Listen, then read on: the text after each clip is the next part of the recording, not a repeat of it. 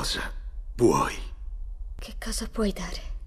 Ti piacerebbe sentire il sapore del burro? Un bel vestito? Ti piacerebbe vivere nel piacere? Sì. Ti piacerebbe vedere il mondo? Che cosa vuoi da me? Vedi quel libro davanti a te. Non so scrivere il mio nome. Guiderò io la tua mano.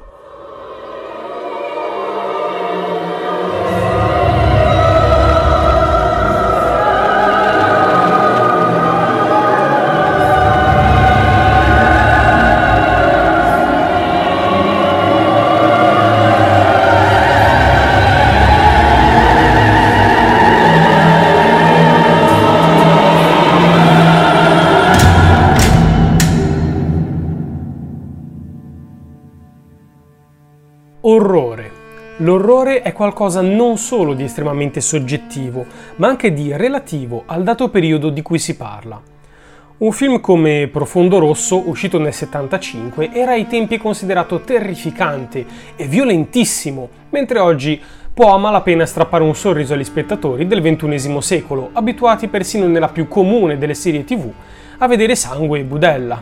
E già qui ci sarebbe da aprire un discorso a parte sul fatto che il binomio sangue-orrore sembri inscindibile nella mente dei più, mentre noi stiamo appunto parlando di orrore, non di raccapriccio, né tantomeno di spavento. Quella che sentite di sottofondo è la colonna sonora del film, composta da Mark Corven, e parliamo di The Witch e dell'orrore moderno. Dato che abbiamo citato il raccapriccio, esistono sottogeneri specifici dell'horror pensati appunto per suscitare non tanto paura nello spettatore, quanto disgusto o impressione. Il gore è un elemento classico degli splatter, che tendenzialmente tentano al contempo di far paura, riuscendovi però in pochissimi casi una profusione di budella, di operazioni su corpi non censurate ma bene in chiaro nel montaggio, di sangue e sporcizia dovunque, non sono elementi essenziali dell'horror, anzi in genere distolgono dalle sensazioni che si dovrebbero provare durante la visione, ansia, paura, sospensione. Lo stesso dicasi per il jump scare, un mezzo che potenzialmente dovrebbe andare a sostenere le sensazioni suscitate, ma che in realtà viene spesso usato profusamente e a sproposito, andando quindi a ridicolizzare l'atmosfera generale del film. Lo spavento, infatti, dovuto a un suono o a un'apparizione improvvise, può essere un ottimo rafforzativo di un'atmosfera già pregna di inquietudine o terrore, ma di per sé è e rimane solamente uno spavento, per l'appunto, paragonabile a qualcuno che ci faccia uno scherzo venendoci alle spalle. Un ottimo esempio ne è il Poltergeist del 2015, in cui ci sono praticamente solo jump scare e che risulta ridicolo a conti fatti e per nulla pauroso. Eppure, in mezzo a questa accozzaglia di horror giapponesi tutti uguali, film su spiriti in cui l'unico terrore è dato dalla forza con cui sbattono porte e cassetti, e splatter che tentano di far paura col sangue, c'è ancora qualcosa che possa veramente essere definito orrore. E naturalmente è un prodotto indipendente, non un colossal hollywoodiano, perché non potrebbe essere altrimenti. Si parla di The Witch, come già sapevate dal titolo, debutto di Robert Eggers. E che debutto! Inizio XVII secolo, New England. Questo significa terre ancora vergini, tutte da scoprire e ricche di pericoli e misteri.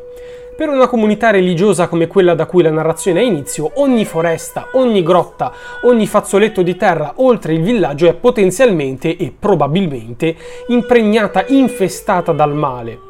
Eppure uno dei protagonisti, William, ritiene di avere in sé una fede abbastanza forte da potersi permettere di mettere in discussione l'esattezza dell'interpretazione della parola di Dio, attirandosi così l'odio e l'allontanamento da parte dei puritani con cui vive. William esce quindi nell'ignoto con la sua famiglia, composta dalla moglie e da cinque figli, di cui la maggiore è Thomasin, vera protagonista della nostra storia. Per evitare spoiler e non rovinare la sorpresa a chi ancora non l'avesse visto, ma che dopo questa puntata vorrà vederlo, andiamo ad accennare solo un po' la trama del film. La famiglia trova un fazzoletto di terra promettente, mette su casa e comincia a coltivare. Le cose non vanno bene e la famiglia soffre la fame e inevitabili tensioni, dovute alla sfortuna, all'insuccesso e all'isolamento, sorgono all'interno del nucleo familiare. Si susseguiranno una serie di eventi sempre più nefasti, a cominciare dalla sparizione, e non dirò di più, del più piccolo dei bambini, appena un neonato. Ora, senza addentrarci maggiormente negli avvenimenti che vedranno protagonista la famiglia, cerchiamo di capire perché The Witch è un puro horror e perché al contempo è così differente da tutti gli altri film di genere che conosciamo. Innanzitutto guardiamo il colore. Nell'horror è molto comune che alcuni colori come il rosso del sangue o il bianco cadaverico siano molto esaltati, al pari del buio, del nero, spesso usato come un manto atto a nascondere il mostro prima dell'inevitabilmente deludente apparizione. Non c'è niente di strano in questo, in quanto molto difficilmente il trucco o degli effetti speciali potranno mai sostituire l'aspettativa generata da quel qualcosa di nascosto, di non rivelato. In The Witch invece tutto è molto molto desaturato, anche i vivi sembrano morti o sul punto di passare dall'altra parte, ogni cosa sembra malata, spettrale, un'ombra della vita e della realtà. Come vermi pallidi, i protagonisti si agitano in un ambiente dai colori scuri, ferrosi e fangosi e quando cala il buio è veramente buio, l'oscurità totale della natura lontana dalla luce artificiale dell'uomo, il nero più fondo e pauroso che dimora nei nostri terrori ancestrali, nei nostri incubi più antichi. C'è poi la strega, The Witch, che dà il nome al film. Durante la visione questa creatura in effetti appare alcune volte, ma quel che sino all'ultimo minuto non è chiaro è se esiste o meno. È davvero lei che ha rapito il bambino? O è solo un capro espiatorio evocato dalle colpe e dalle insicurezze di William e di sua moglie? È un'entità realmente esistente, forse addirittura un membro della famiglia? Lei fa ammalare le culture? Insinua pensieri peccaminosi nella mente di tutti? Uccide, corrompe e dissacra?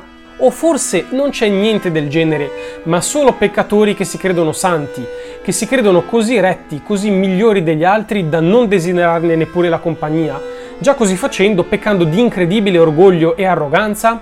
Gli attori scelti sono a loro volta punto di forza del film.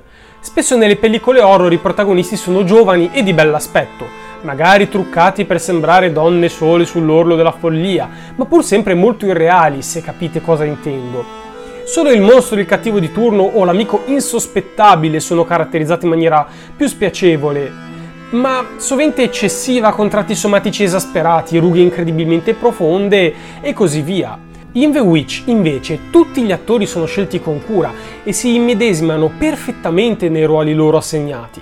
Il padre, William, lo avrete già visto sia in Harry Potter che in Game of Thrones, anche se interpreta sempre personaggi secondari. Il suo volto lungo, rassegnato, i suoi occhi tristi sono perfetti per il ruolo del padre di famiglia che si sente di essere l'unico bastione della fede in una terra pagana e al contempo agisce alle spalle della moglie pensando di fare sempre il meglio, al punto da scaricare le colpe di alcuni accadimenti sui figli invece che prendersene la responsabilità.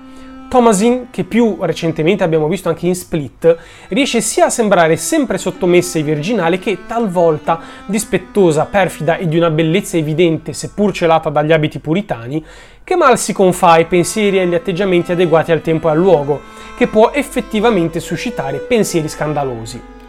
E infine Catherine, la madre, molto ben conosciuta grazie alla sua interpretazione di Liza Arryn, sempre in Game of Thrones, che anche in questo film interpreta sempre lo stesso ruolo, quello della donna esaurita, rabbiosa, invidiosa e sull'orlo della follia, che vede nemici ovunque, anche tra i propri cari.